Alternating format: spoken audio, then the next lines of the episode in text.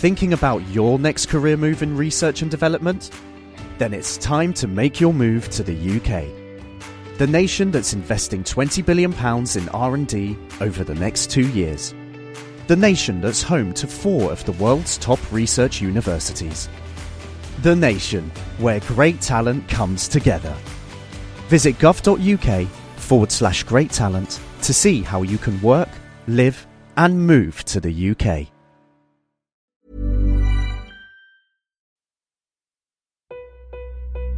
I have you loud and clear. Hello. Hello. Hello. Welcome. Science. And that is to say, physics, medicine, nature, or space, time, the brain, life, the universe. This week, Marine Month continues as we move from the beach into the open water. We're going to be making waves, tracking whale sharks, and lighting up corals. Plus, in the news, a personalised vaccine for skin cancer and the science at play on the courts at Wimbledon. Hello, I'm Chris Smith, and this is The Naked Scientist. The Naked Scientist podcast is powered by ukfast.co.uk.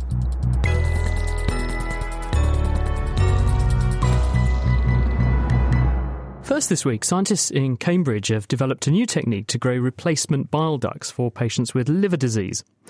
Some children are born with a defective or a blocked bile duct, and some adults develop diseases affecting the bile duct system later in their life. But in both cases, the results can be lethal or require a transplant if the condition isn't treated.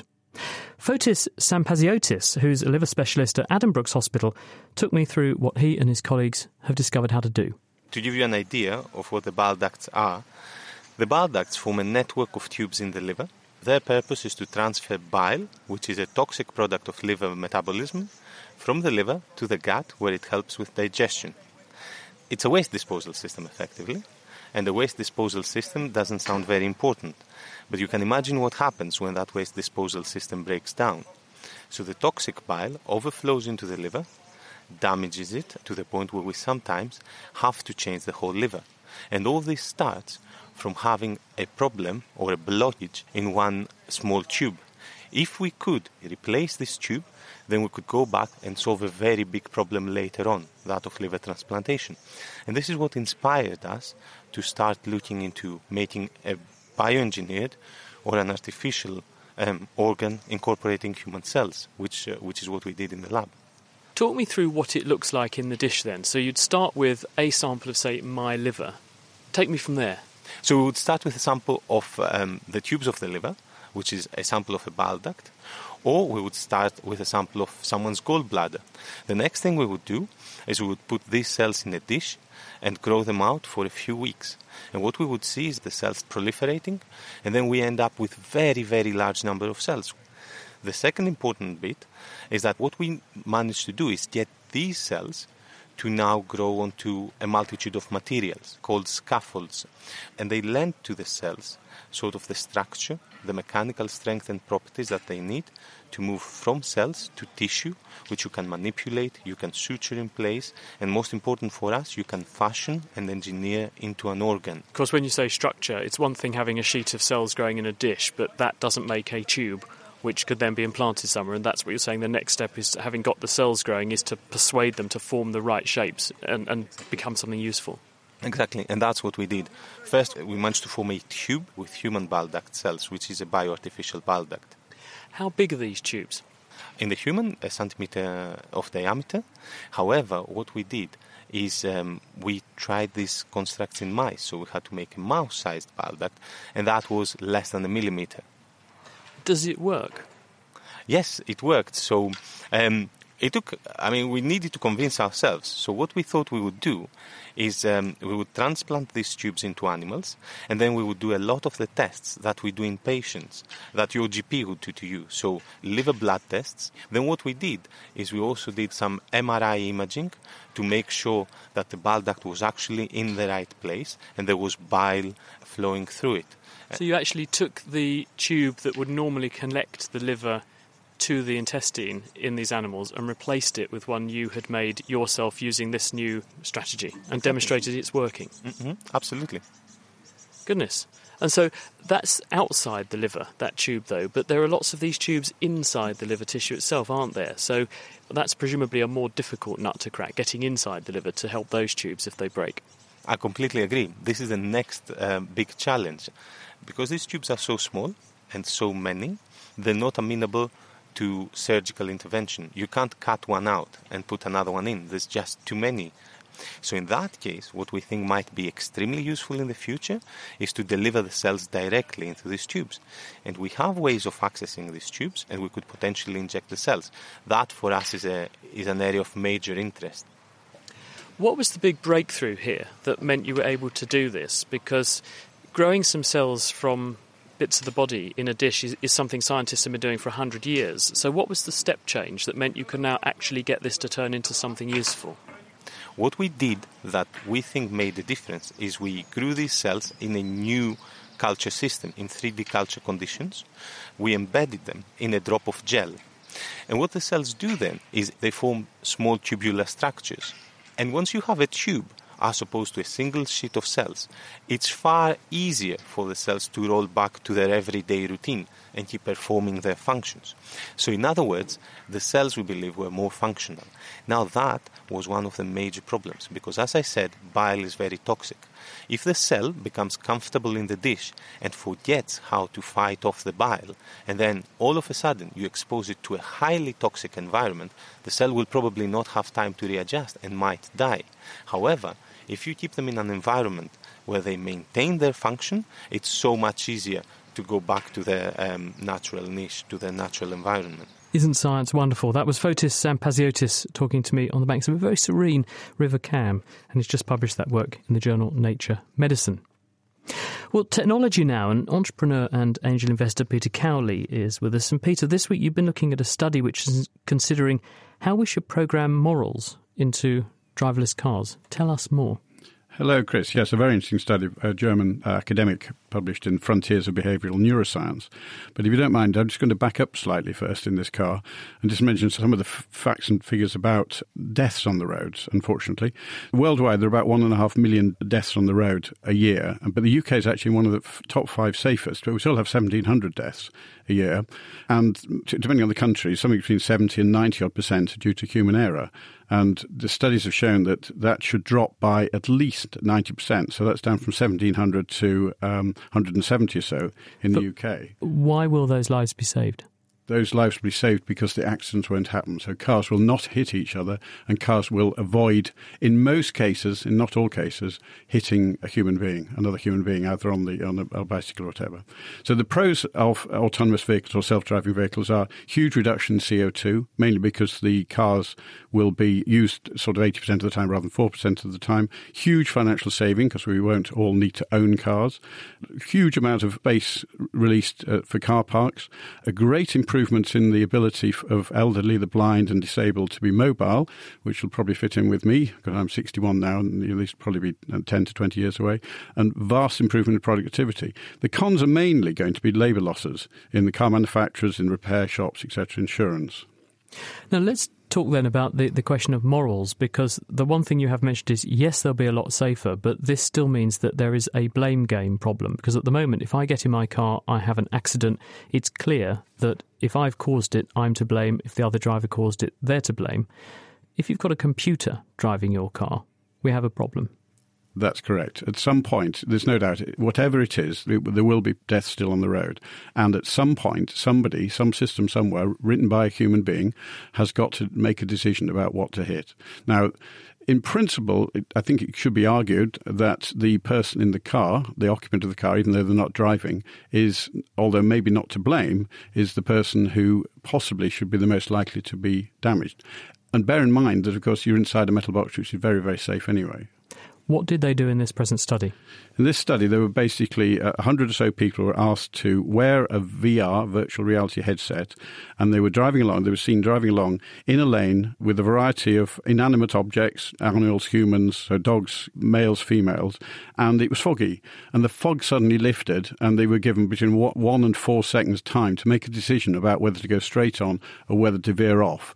And if they went straight on, something would happen, some people would die including themselves possibly, and if they veered off, another set of people or themselves would die. And the result was that they've worked out that the, dog was the most valuable animal, more valuable than the cat. Children were more valuable than adults, not surprisingly, and females very much more uh, valuable than males. In other words, uh, the drivers are coming along and they're deciding. Their split second decisions are I'm going to save the child to spare the adult, or I'm going to save Yes. the female to spare the male. Very, very difficult in the one second. How much processing can you do? It's got to be done on instinct, then, hasn't it? Four seconds, you might have just enough time to process it, but not one second. So that's what a person would do. How do we code that into a computer, or do we want to? Exactly, exactly. Can we just compare with medical ethics? Uh, NICE has to make decisions as well, doesn't it, about whether to save a life or not. That's done with huge amounts of time and huge amounts of data. In this situation, you've got a very short time. Now, a computer has got a very much longer time, but it still can't make a decision necessarily whether, or should not make a decision about which um, adult. Maybe an animal is of less value than a human, but a human is still of the ultimate value.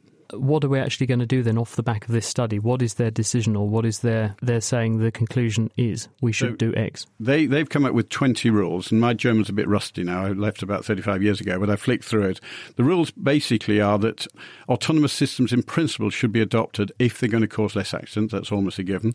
The people must be protected. A very important one: the state defines the rules, not the technology company, not the car manufacturer. The state will make the rules. The system cannot distinguish by sex, age, or size, etc.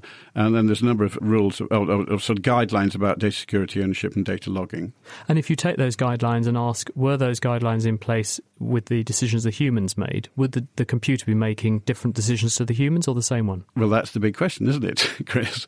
It could be done by machine learning. If there was enough data out there, they could learn, and then that would actually adopt the way that humans would behave. Or, um, Yeah. But in principle, it's almost impossible to work out how they can make this decision, which is why this, this has all been brought into the public domain so early to have debates. But the thing is, it is really important because when we start making not one but a million of these electric cars, then the software that's in one will be propagated into a million. And so the decision that one makes will be the same decision a million makes. So we have to get this right. Yeah, funny enough, I don't think it will, because I think the different car manufacturers will have different algorithms. I don't think there'll be a global algorithm for this. but you're right, it still needs to be got, something needs to be got right. So, uh, what do you think at home? Should the autonomous car, if there's a child in the road and an adult on the pavement, should the autonomous child do what the human would, which is swerve off onto the pavement to kill the adult to spare the child, or should it mow down the baby? You tell us. Peter, thank you very much you. for joining us. Very thought provoking discussion. Peter Cowley there. You're listening to The Naked Scientist with me, Chris Smith. Still to come, the science behind Wimbledon, and I head out to Australia's Ningaloo Reef in search of the world's biggest fish. But first, it's time now for this week's Down to Earth, where we take a look at the tech that was intended for space but that has since come down here and found a new home on Earth. And this week, physicist Stuart Higgins is hearing how the Indian space program is throwing seafarers a lifeline. What happens when the science and technology of space comes down to Earth? Welcome to Down to Earth from the Naked Scientists, the mini series that explores how space tech is used here on Earth. I'm Dr. Stuart Higgins, and this episode we're looking at how India's space program is helping to save fishermen's lives. The Indian Space Research Organisation, otherwise known as ISRO, was formed in 1969. It aims to use space technology for national development as well as scientific research. As part of this mission, ISRO created the Indian National Satellite System, a series of satellites that, although being in space, are very much pointed back down towards Earth. They house instruments for weather monitoring, as well as radio transmitters for telecommunications, TV broadcasts, and also search and rescue operations. And it's that latter category that led to a space tech spin off, the Distress Alert Transmitter. It's an emergency beacon that can be attached to fishing boats and used to contact the Coast Guard in case of emergencies. And while similar systems were already available, the ISRO system took advantage of the Indian National Satellite System to provide continuous coverage for the Indian Ocean. This is because the satellites are placed in a geostationary orbit. The speed with which a satellite orbits the Earth depends upon its height above the surface. Objects in low Earth orbits of a few hundred kilometres travel faster than those higher up. This means they orbit the Earth multiple times per day. In the case of an emergency beacon, it's critical for the distress signal to get through at any time of day, not just when the satellite happens to be orbiting overhead. One way to achieve this is to place the satellite into geostationary orbit, which is about 36,000 kilometres above the Earth's surface. At this orbit, the relative motion of the satellite matches the rotation of the Earth, so the satellite effectively sits above the same point on the equator without changing position. ISRO's Distress Alert Transmitter uses a combination of the Indian National Satellite System and the Global Positioning System, GPS. So, in the event of an emergency on board a boat, the Distress Alert Transmitter is activated by pressing a button corresponding to the type of emergency. Initially, a GPS receiver determines the boat's location. This, plus the type of emergency, is transmitted via radio up to the Indian National Satellite System. A satellite relays the signal back down to a base station on the mainland, alerting the Coast Guard. Although simple to use, the distress alert transmitter relies upon some serious space technology to help save lives. That was Down to Earth from the Naked Scientists, and join me again soon to learn about more space technology that's changing lives back on Earth. Thank you, Stuart. And uh, Stuart will be getting into DIY next time when the cordless drill will be coming down to earth. In the last 10 years or so, the rates of malignant melanoma, which is a form of skin cancer, have doubled. But our ability to cure the disease has remained pretty dismal, with five year survival rates down at around 10% for people who present with a cancer that's already spreading. This week, there's some good news, though. A pair of papers published by researchers in Germany and in the US have described techniques for producing personalised anti cancer vaccines, and these single out chemical differences between a person's cancer cells and their healthy tissues, and then trigger T cells, which are immune cells, to attack exclusively the cancer. It relies on the fact that cancers make a lot of genetic spelling mistakes, these are called mutations, when they copy their DNA. And this is what introduces the differences that are recognised by the vaccine. Kathy Wu leads the US team at the Dana Farber Cancer Institute.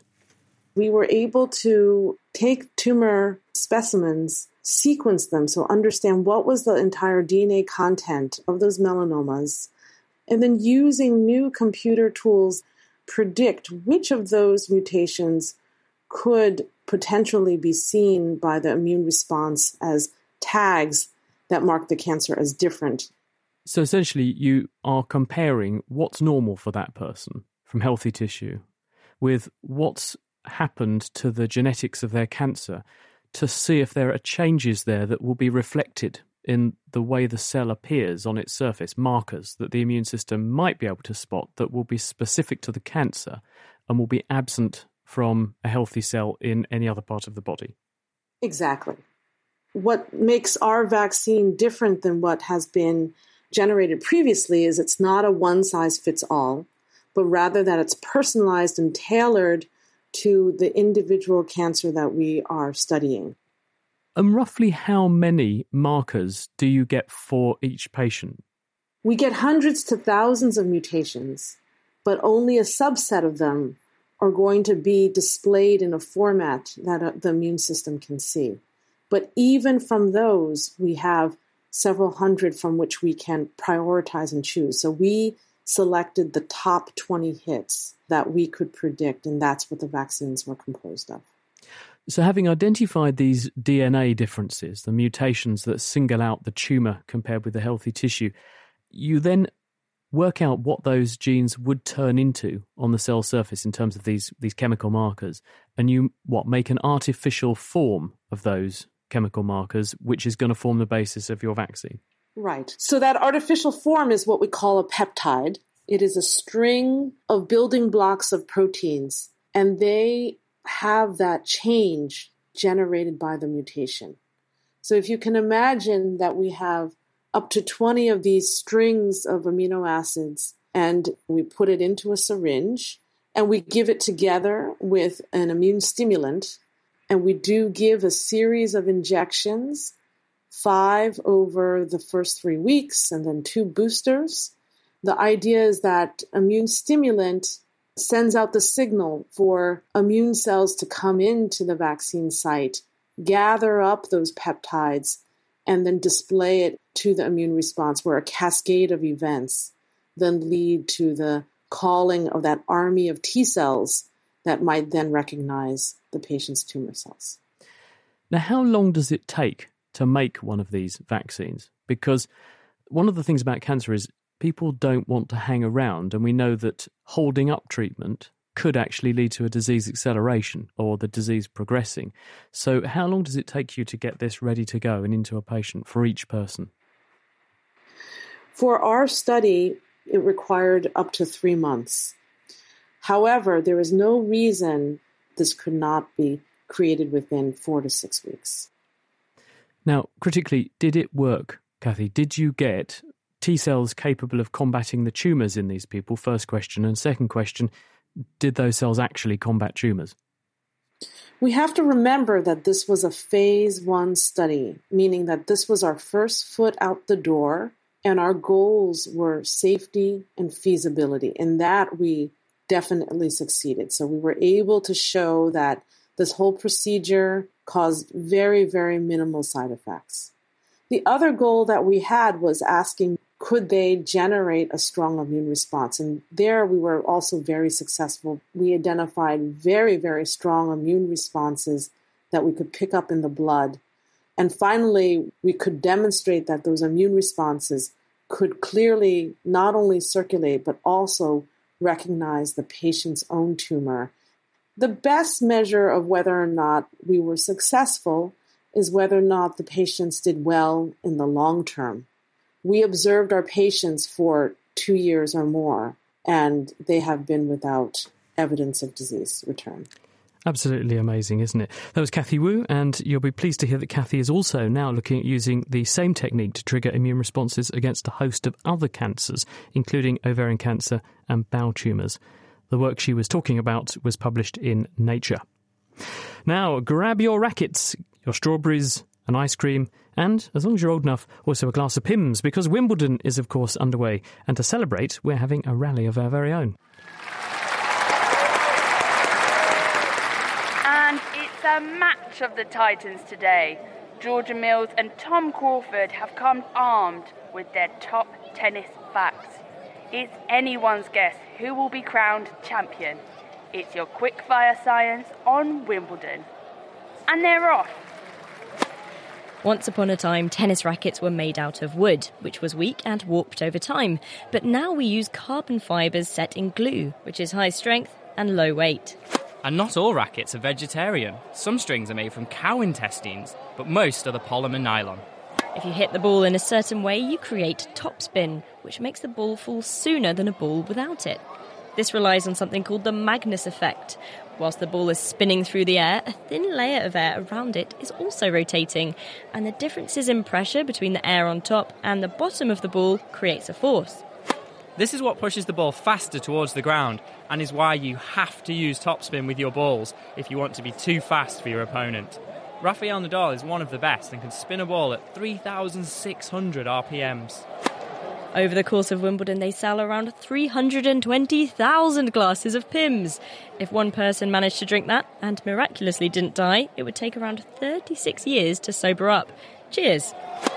Wimbledon is one of the very few tournaments to still use grass instead of clay or acrylic.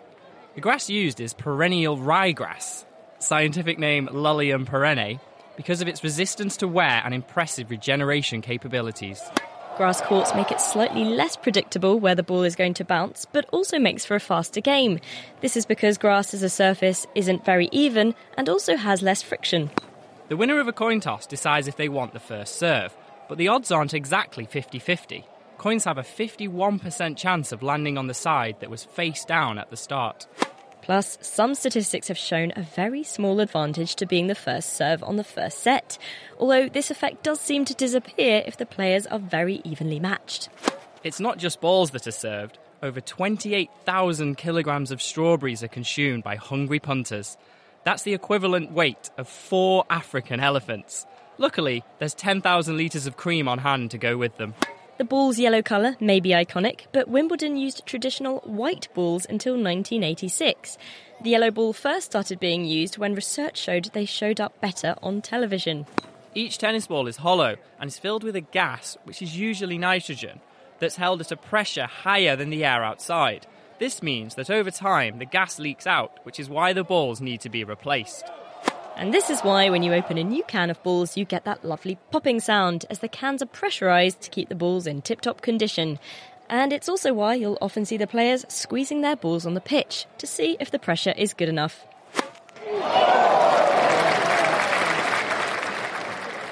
Game, set, match. What a game, ladies and gentlemen. What a game.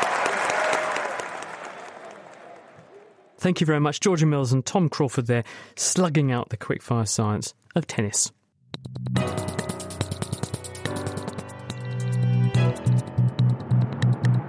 You're listening to The Naked Scientist with me, Chris Smith. And it's our second programme in a series of four exploring the largest habitat on Earth, the ocean. Last week we looked at coasts and beaches, so this time we're getting our feet a bit wetter as we move out into coastal waters. You'll hear how I ended up in the ocean alongside the world's largest fish. We'll discover how corals glow to power their survival at depth, and the story of the underwater warfare unleashed by the sea anemone. But first.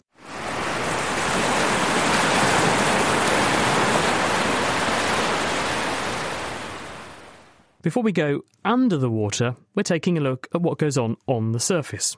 Waves are ubiquitous in the marine world, but how do we study them and why do they matter? Tom Crawford went along to Cambridge University's maths department to meet researcher Megan Davies Wykes.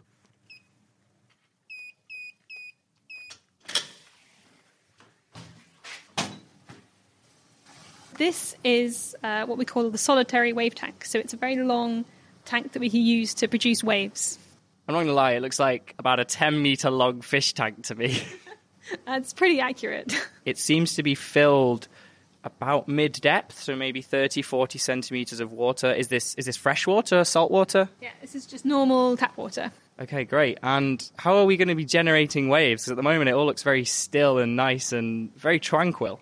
So I've got a paddle here, and if I move the paddle backwards and forwards, it creates waves in my tank that have various uh, frequencies and wavelengths. The wavelength is the distance from the crest to the, to the next crest. So when you say a wave here, imagine almost like a squiggly sort of like sine wave. Exactly. Like the traditional kind of example is imagine a wave along a skipping rope. And the frequency, I'm guessing, is sort of how often these waves appear. So that's going to be to do with how fast we move the paddle. Exactly, yeah. So the waves this tank can make, are they a particular type of wave? So there's a couple of different types of waves. The ones I'm making right now are deep water waves. And they're deep water waves because the depth of the water is quite big compared to the wavelength of the wave. There's another type of wave which is called shallow water waves. They're when the wavelength is quite large compared to the depth of the water. They're ones you'll, you'll see if you're standing on the beach watching the waves come into shore. And something that's quite interesting about shallow water waves is the speed of a shallow water wave depends on the depth. And that means that as these waves are coming in towards the shore, the bit of the wave that's over the shallower bit of the shore goes slower. And the bit of the wave that's over the deeper bit will go faster. So waves will kind of turn in towards the shore. And that's why when you're standing on a beach looking at the waves washing towards you, they're always coming like straight towards you. The big question is, Megan, can I have a go? Absolutely. If you, move it backwards and forwards, and we can create waves. And these waves are actually going all the way down the other end of the tank and splashing onto a sort of beach we have at the other end. Right, so what you're going to do is waggle this paddle backwards and forwards um, to make a wave. And we're going to do this twice. And the first time, I want you to move the paddle all the way from one end to the other and back again. And then the second time, I want you to maybe move it halfway and then back again, but do this at the same frequency. Okay, so I'm I'm moving the paddle forwards and then backwards, so in the direction the wave's going to travel. And you want me to do this for a really long stroke the first time, and then the second time you want me to do it at the same frequency, but only move it halfway. Yeah, exactly. Okay, right. This is going to be experiment number one then. This is a nice big stroke of the paddle. And go.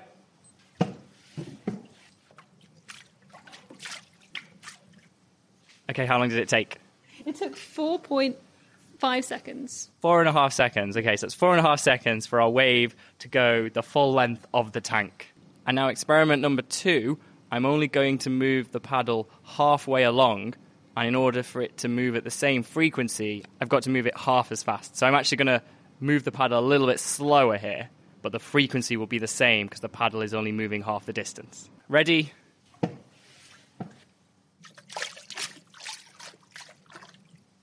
I'm going to make a guess here. I may regret this, but surely because in the second experiment I've moved the paddle half as fast, surely the wave is going to be slower. So, no. So the two waves moved at the same speed. So it, the second one also took four and a half seconds. Exactly, yeah. Both waves you made had the same frequency, or pretty close. And for the waves we're creating, uh, the frequency sets the wavelength, and the wavelength sets the speed for deep water waves. So, because we had the same frequency, they traveled at the same speed.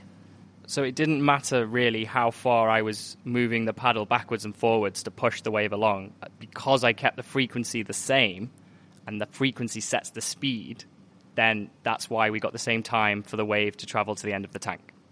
Yeah, exactly. And in fact, what you were changing when you um, moved the paddle further is actually you were changing the amplitude of the wave. So the, the height difference from the from the crest to the trough. They did look a little bigger, actually. that was quite a fun experiment. I'm, I'm not going to lie. I, I, did enjoy making some waves in, in this pretty much giant fish tank. But of course, you actually do real scientific research here in the fluids lab at Cambridge. So, can you tell me what kind of things do you look at? Something we're very interested in is mixing in the ocean. And there's waves inside the ocean, just like there are waves on top of the ocean, and these waves are called internal waves. These internal waves are really important for what goes on inside the ocean. And we're able to, in this tank, run experiments where we are able to recreate internal waves just like they appear in the ocean. So it's a case of we have data from real internal waves in the ocean, but it's very hard to obtain and it's very hard to measure and study them sort of in the ocean. You know, you have to go out on a boat and whatnot. So you're sort of saying we take the data that we have and then use it to recreate the real world situation in this lovely controlled environment in the lab where we can really study it and really understand what's happening. Yeah, exactly. And why are internal waves important and why do we need to know more about ocean mixing? So, if we want to make models of the ocean, we really need to understand how it works and internal waves and mixing are really important to that. And if we understand how it works, then we can build models of it and understand how things like climate change are going to affect the ocean. Megan Davies Wykes making waves about waves there with Tom Crawford. Well, now it's time to dive beneath the waves and meet one of the largest animals on Earth. Imagine being in the water alongside a fish the size of a bus and weighing about 10 to 20 tonnes. Well, that's the experience I had last month when I went to the Ningaloo Reef World Heritage Site. It's located off the northwestern coast of Australia, and as well as being the country's largest fringing coral reef, that means it lies close to the shore. It's also home to the whale shark. I went out on one of the boats run by a local dive company that specialises in taking people swimming with the big boys. My name's Frank Gagliardi. My home's here on the Ningaloo Reef, and I uh, take people swimming with whale sharks. So we're standing on a flybridge, so the top part of a 65 foot vessel that's uh, fully equipped for dive and snorkel operations, and we're currently looking at 15 very lovely customers having a swim on uh, on a patch of uh, coral coral bommies. Just another day at the office. Yeah, just another day at the office, mate. Very very lucky, very lucky indeed. It is a wonderful place to work. How do you actually do what you do? Because people are paying your company uh, to, to find them whale sharks to swim with, but how do you do that? we keep it as simple as possible. So we have a charter company, plane company that is in town, and we hire our own plane or charter our own plane every day. Um, that searches the back of the reef for whale sharks, and it's just one singular guy in the aircraft who uh, gets a bit dizzy circling around all day, and he's looking out the side of the aircraft, and uh, he'll spot them. And then he gives us a bearing. So basically, just a very rough idea. It's in your say your 12 o'clock or your 1 o'clock uh, by about 500 metres to a mile, uh, once we get close enough to the whale shark, then I'll usually pick him up by sight from the boat, and uh, then we can look at sticking to our guidelines how we act and drive around the, whale shark to you know, impede it as least as possible. I'm Dr. Brad Norman. I'm uh, from the not-for-profit group called Ecocean. Works on whale sharks in, in Australia and does some work overseas. Oh, whale sharks are a fantastic creature. They're the biggest fish in the sea. They can get up to 18 metres in length, but they are a gentle giant. They're a filter feeder, a huge animal, but we get to see them in their natural environment. And to see this huge creature that's of no danger to us, covered in a beautiful pattern of spots um, that we can get within a few metres while swimming alongside them, is a, truly an amazing experience. It is a beautiful pattern they have. Just describe that because I don't think I can do it justice. Yeah, no, that's it is beautiful. Well, The shark's skin is quite a dark colour, sort of a browny, bluey colour, grey even, but all across the animal is uh, it's spots, white spots. Some of them are quite small, but some of them, some of them are the size of a tennis ball. But those spots are set in a in a pattern that's unique to each individual. It's actually like a fingerprint. And you can use that to identify them, can you? Yeah, we, we do, and that's something that we sort of initiated up here at Ningaloo Reef, and now it's a global program where we can actually identify individual animals through the spot pattern and determine whether that same individual is being is returning on a on a daily, a weekly, a monthly basis, or in years to come, or if there's a lot of new individuals coming to Ningaloo Reef every year. Do they migrate these fish, or do you have a population of whale sharks here in this patch of, of Australian coastline that stay here all the time? We've been able to identify a lot of individual whale sharks from Ningaloo Reef, and in fact, some of them have been seen, or I've photographed them over a 22 year period. So they've come back every year, or almost every year, for that period of time. Now, it's a couple of sharks, but there's many sharks that we see on a regular basis, on a yearly basis. But there's a lot of new ones that come through, and there's a lot of ones that we don't get to see again. So there's, there's a transient and a sort of a resident group of sharks that come to Ningaloo. So, what is their range globally then? Well, they are broadly distributed right around the globe, between about 30 degrees north and 30 degrees south latitude. It's sort of in that warm water tropical band. But the sharks are um, distributed all around the globe. But it's only been in recent years that hotspots have been found in, in various parts of the world. Is it a coincidence that some of the biggest animals on Earth are the ones that eat the smallest things? Because you say they're filter feeders, they're filtering out, in some cases, microscopic things to eat. Pretty much, they can they can filter down to literally only a couple of millimeters in length. In these animals, you know, they've got a lot of protein in some of these small copepods or krill or, or small crustaceans. Um, they, they can feed on small fish and uh, and and larger animals, but yeah, they um, they seem to be able to find and target and and and survive um, by feeding the smallest organisms. What's the actual practicality of that filter feeding? How do they do it? Well, basically, there's two ways of doing it. The um, well, what can what we can see. So a lot of the time, the plankton, the, the zooplankton, comes to the surface of an evening um, and concentrates, and the whale sharks actually target those concentrations. So they actually swim through, just swim like like a normal shark through through these patches. In fact, um, with their mouth um, agape. Uh, and it's called basically ram filter feeding through the uh, the top of the top of the water column, and it comes through. It gets filtered through the filter pads in their in their mouth, and then the water goes back out through the uh, the gills, and they they take in all that food. That's one way. There's another way that whale sharks feed, and I've just got back from the Maldives where they've been feeding in this manner, where they sit vertical in the water. Uh, and there might be a concentration of prey at the surface, and they basically suck water in, and they suck that water in, they filter it out, and they go on their merry way. When you say they filter it out, how do they do that? Well, they've got, got filter pads um, inside their inside their, their buccal cavity, and uh, basically it's just a cross flow filtration across those pads that seems to pull out the small organisms, and um, then they can you know feed on them. And how do they know when they've got a mouthful then? Well, we need to ask one of them, don't we? you know, there's a lot of new stuff we need to find out about whale sharks. I mean, I've been studying them for a long time, but just as an example, there's still there was still not very much known about whale sharks. The last, I think, up until the mid 1980s, um, I, I, got involved soon after that. There'd only been 320 confirmed sightings of whale sharks globally, and given that these animals have been around for millennia, or for millions of years virtually, it's pretty amazing. And they were only first discovered by science in 1828. So even though they've been around, you know, for a long, long time, they're quite cryptic, and they tend to stay away from places uh, uh, through history where people where we've been, and they really haven't been a commercial resource until you know the in the in the 80s, virtually when fishing came in for whale sharks. So there wasn't a lot known about them. There's still a lot we need to know about them, but it's an exciting species because given that they're the biggest fish in the sea, we know so little about them, but we're starting to find out new stuff all the time. And um, it's really, really important for science, but hopefully it's going to be really important for the conservation of the biggest fish in the sea. And believe me, it was an absolutely amazing experience to be swimming alongside and photographing from just a few metres away those enormous animals. And I can completely understand why Brad Norman, whom you heard there on the boat with me, and before him the skipper Frank Gagliardi from Ningaloo Whale Shark and Dive, are just so entranced by them. You're listening to The Naked Scientist with me, Chris Smith. If you'd like to get in touch, it's chris at thenakedscientist.com. Find us on Facebook or you can tweet at Naked Scientists. On the way, we'll be finding out about the corals that glow in the dark. But before that, we're heading back to Ningaloo Reef, where not only did I manage to go swimming with whale sharks, I also caught up with Ecocean's marine biologist Sam Reynolds. Now, her job is to track these magnificent creatures because we don't actually know where they go across the world's oceans.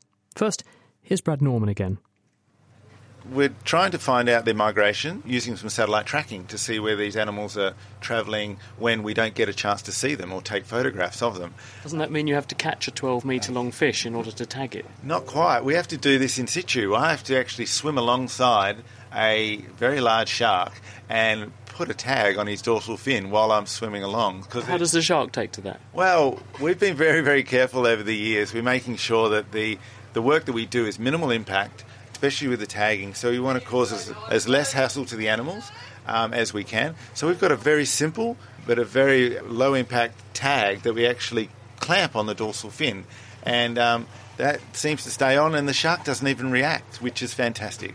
Oh, so rather than actually having to make an injury by penetrating the cartilage of the fin to hold the tag in, you're not doing that, which is which is one way of doing it. You're actually having something that lightly attaches but for long enough for you to get data. Correct. Yeah, and the idea is using a spring clamp, we can just sort of pressure onto the dorsal fin.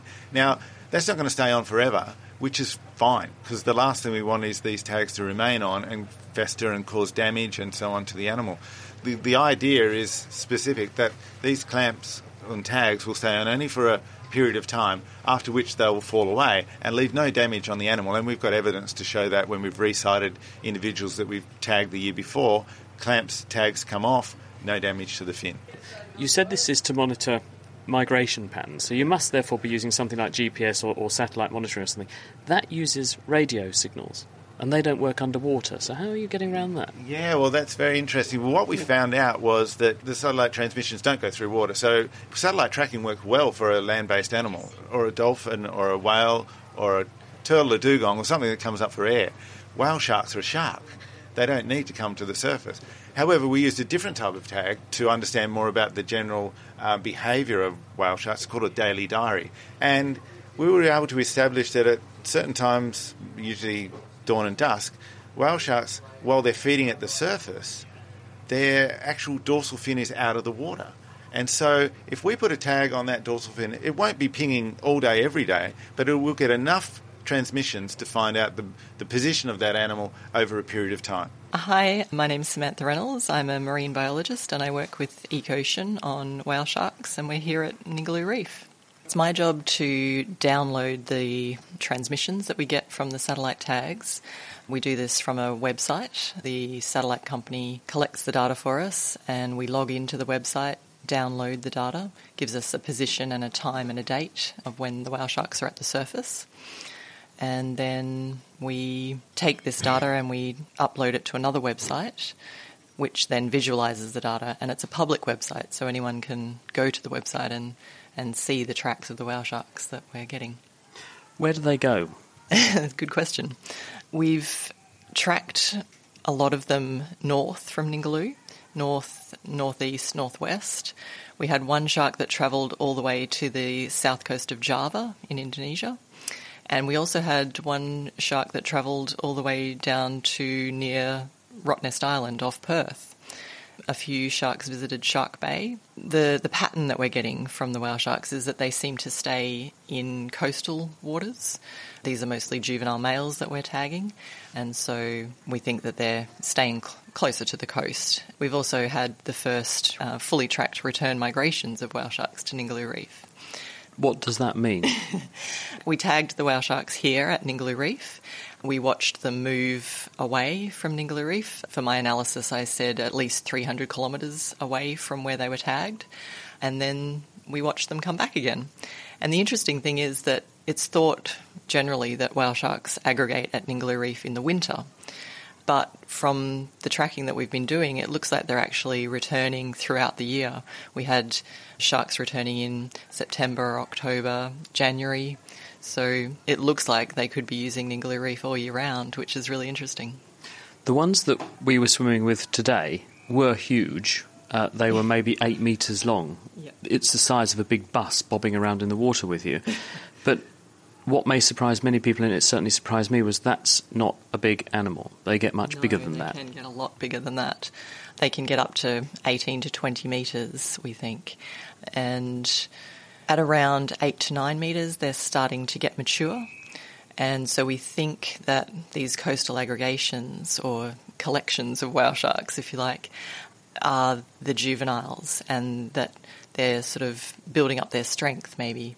And then as they get bigger and mature, maybe they move further offshore, maybe to find a mate. Yeah. And why is it so important to study them? Because there are, to use a horrible phrase, plenty more fish in the sea. Why are these ones important? They're the biggest fish in the sea. They're the top of their food chain.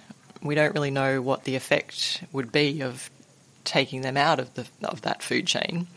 And do we really want the biggest fish in the sea to become extinct under our watch? I certainly don't. So I think it's important that we study their threats and where they're going and try and understand their movements so that we can protect them and areas that are important to them. And the conservation of those animals is an enormous priority. They're on the endangered list and their numbers have halved in the last 75 years, we think largely owing to human pressure. That was Sam Reynolds, and before her, Brad Norman. They're both from Ecocean. Now, what attracts the whale sharks that we were talking about to Ningaloo are the coral reefs close to shore. But corals don't just inhabit shallow waters. In some places on Earth, they live at much greater depths, although it was never clear how they survive, nearly 100 metres down or so. Now, a new paper announced this week at the Royal Society Summer Science Exhibition in London has the answer. From his exhibit at the Royal Society, Southampton University's Jörg Wiedemann is with us to explain. Hello, Jörg. Tell us first of all, what actually is coral? Corals are animals, and it's uh, in fact a colony of animals. So you have multiple polyps, and they live together in various depths in coral reefs, and they host little algal cells inside of their tissue. And since they are attached to the rocks, they behave a little bit like plants. So they need light for their survival. Okay, so we have an animal which has an algal cell, which is a kind of plant living with it, one feeding the other. Where does the hard, rocky bit of the coral come from? So that is uh, secreted by the animal cells, and uh, they deposit it underneath it. So they sit on top of this skeleton, but the algal partner they help potentially also with that by facilitating the deposition of the limestone material. And why are people concerned that corals are in jeopardy around the world? These sort of shallow dwelling corals on the barrier reef around Australia, for example, we hear a lot about that. Why? So when uh, sea surface temperatures rise, um, the photosynthetic algae they become man- malfunctioning, and then the symbiotic relationship breaks down, and the algal cells are lost from the animal. And as a consequence of that, the white skeleton shines through the animal tissue, and and that gives the corals this ghostly white appearance. And this is why this phenomenon is called coral bleaching. When the corals don't recover their algal symbionts, then they usually die sooner or later. But this is the surface dwelling corals, the ones that live deeper are not so much under threat, is that right? Well, it's it's not just the temperature that causes bleaching. It's, multifactorial. While temperature is the major driver, also light plays a critical role, and also the nutrient um, content in the water.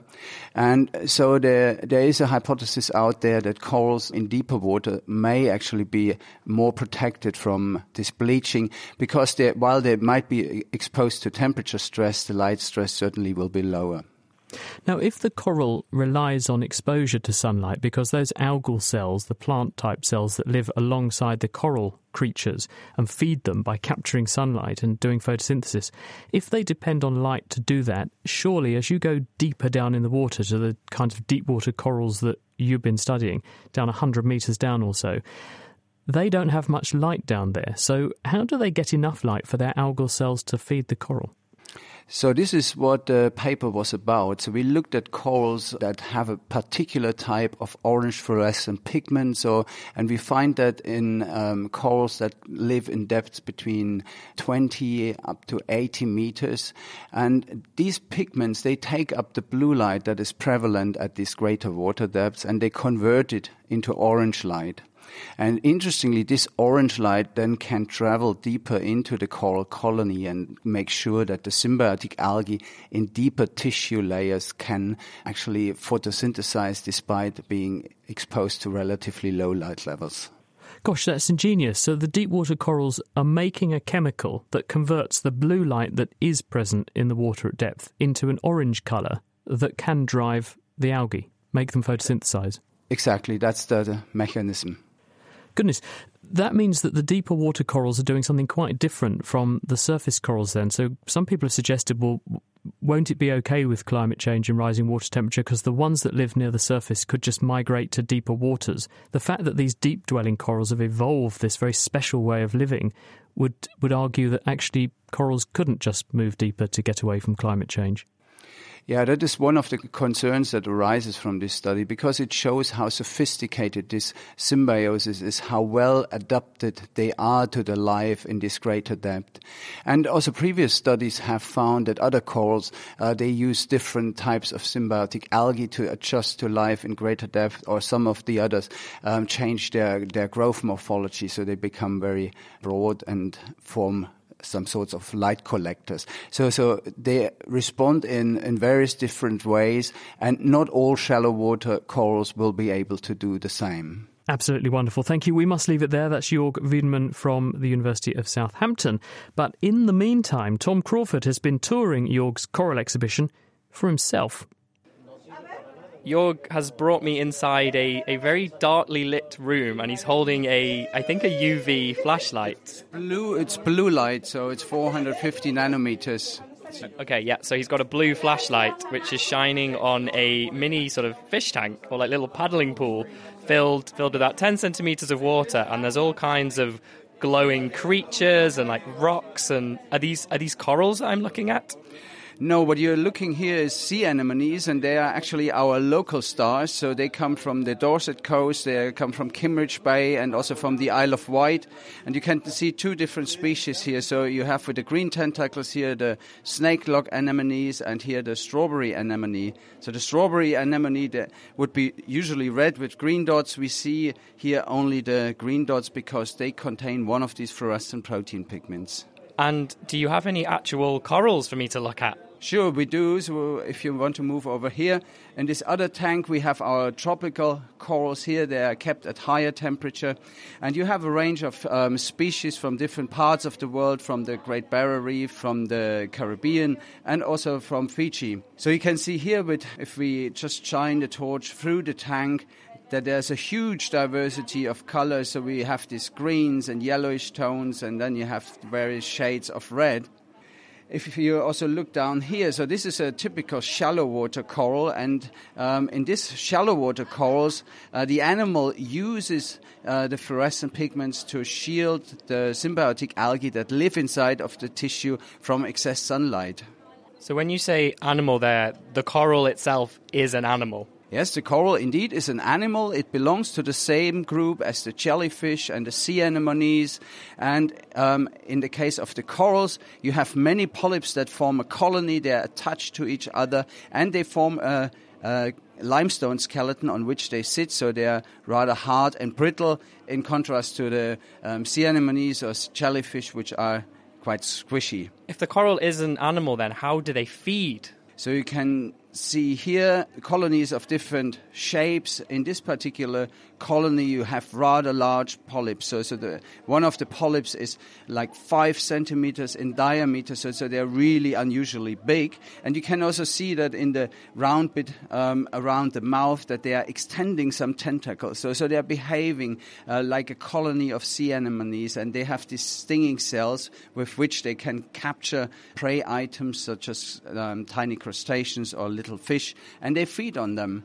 Of course, corals are often used to demonstrate the effect human impact on the environment and climate change is having because they seem to be very sensitive to changes in their environment. And beyond the fact that they're very beautiful creatures, you know, is there a real reason why we need to make sure we look after this species? Yes, certainly. So you need to bear in mind coral reefs provide a source of income for about half a billion of people in the world. And here you have some very vivid examples. So these pigments can be used in biomedical research, for example, to understand how diseased cells work. You can use them to understand how cancer cells function. And then also pharmaceutical industry can use them to develop tests which they can use to screen for novel drugs. So it's a case of taking the fluorescent pigment out of the coral. So like here, we, when you're shining the blue light, these things are they're really bright. They are glowing in the dark, pretty much. And you're saying you can take this pigment and then put it in a cell that is of interest in a human body, and then be able to track that and follow it. Yes, exactly. That's what we can do. So, and eh, here the pigments are encoded by the DNA. So this is a very special case that you have a single pigment that is encoded by a single gene. So you can take this gene and can transfer it in a cell under study and you can use this then, this genetic information to label proteins of interest in living cell systems illuminating stuff. Jörg Wiedemann there speaking with Tom Crawford.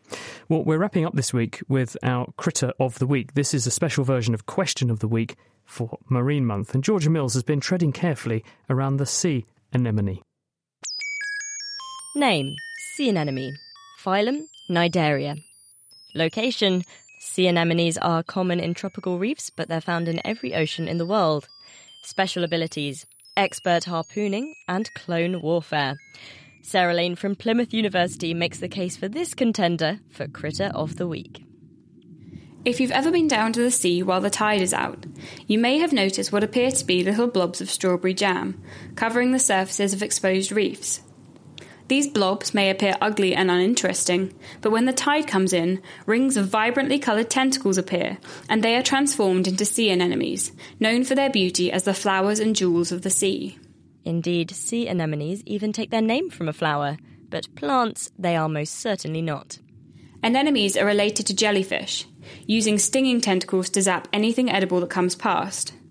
They live in a variety of habitats from the intertidal zone down to offshore reefs and even into the lightless abyss, and can be anywhere from millimetres to metres in diameter. Unlike their buoyant cousins, anemones are generally harmless to humans and spend most of their lives attached to rocks. But don't let their seemingly sedentary lifestyle fool you. Anemones' lives are far from tame. Despite having no central nervous system, sea anemones possess weapons bead like structures chock full of stinging harpoons which frame the edge of their bodies.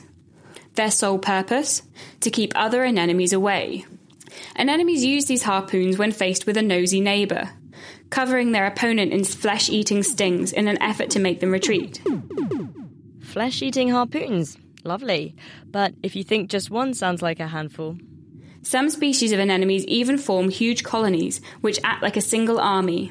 Some of the anemones act as scouts, surveying the perimeter for intruders, while other, more heavily armed individuals take the role of warriors, awaiting the scout's signal. When two colonies meet, a no man's land forms between them.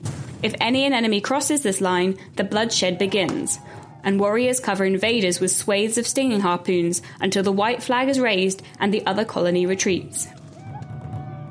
So these are the Roman army of the water world.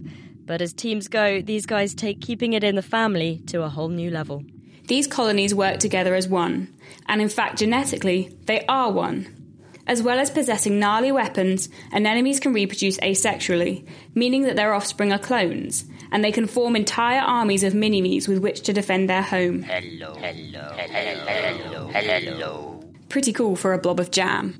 So there's much more to sea anemones than providing a home for Nemo and having a difficult name to say. Name Sea anemone.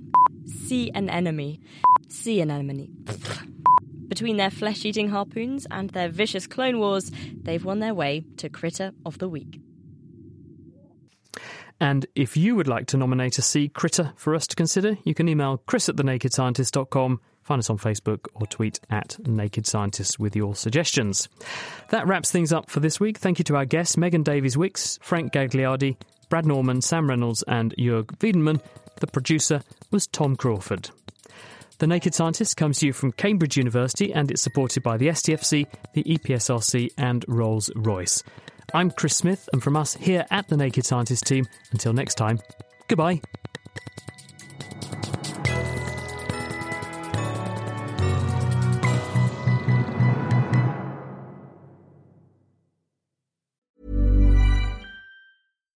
Thinking about your next career move in research and development?